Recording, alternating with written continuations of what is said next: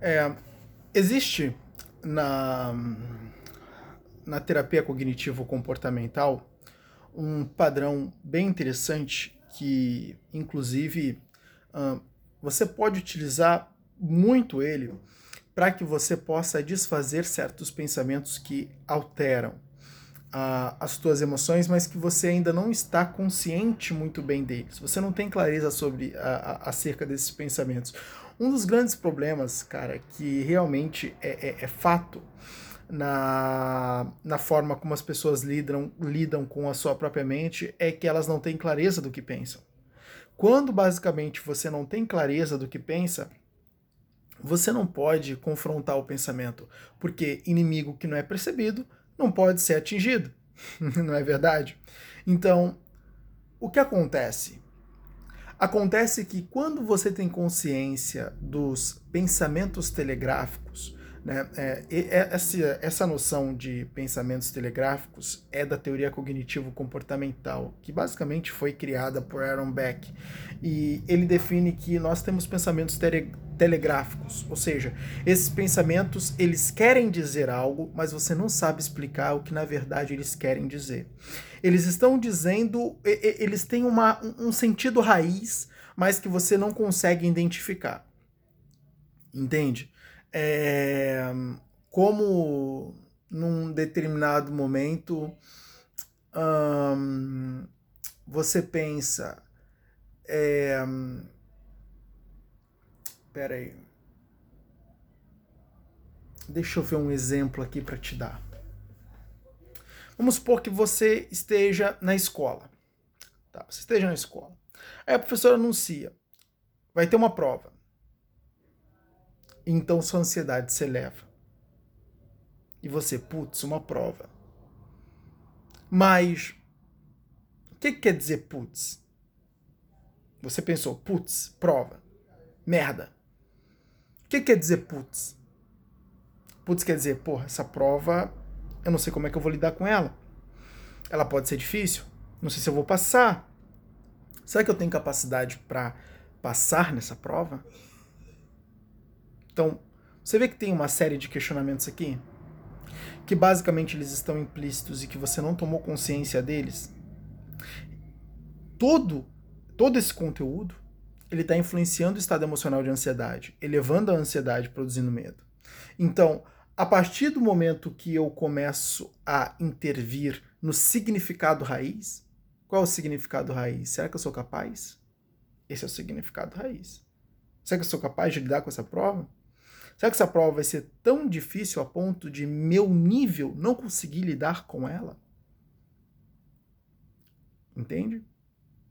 Então, quando eu lido com a raiz desse pensamento, quando eu lido com o significado raiz, eu começo a lidar com o verdadeiro problema. Aquilo que de fato está alterando o meu estado emocional.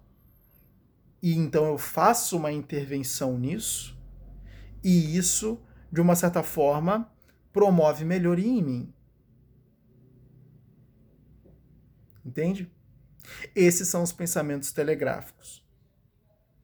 Eles são uma expressão, um pensamento, mas que não se trata do significado raiz, mas um sentido figurado do significado raiz.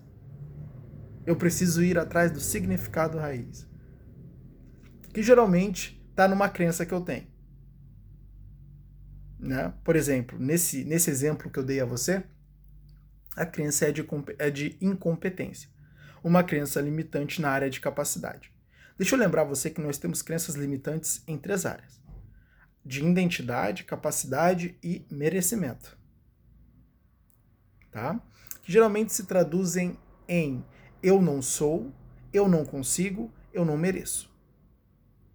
Então, quando a prova foi anunciada, você pensou, uma manifestação da crença de capacidade limitante. Eu não consigo. Basicamente, isso traz à tona a incompetência.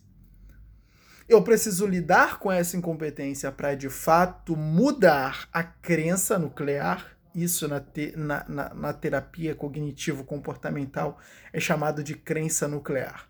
Então, eu começo a mudar a crença nuclear, lidando com o fato de eu ser incompetente, dando provas a mim de que eu verdadeiramente não sou, provando para mim que essa, que essa crença geralmente ela é irreal e, e, e ó, pode acreditar, geralmente essa crença é irreal.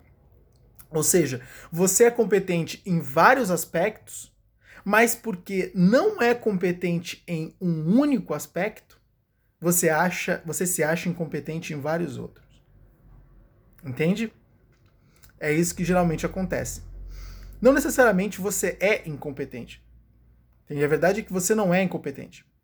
Mas você acredita ser incompetente. lidar com isso é uma prioridade. Lidar com isso é uma prioridade. E quando você enfraquece essas crenças nucleares, você, de uma certa forma, começa a promover os estados emocionais diferentes. Entende? E lidar com essas crenças nucleares consiste em, primeiramente, lidar com esses pensamentos. Entende? Todo, todo tipo de pensamento.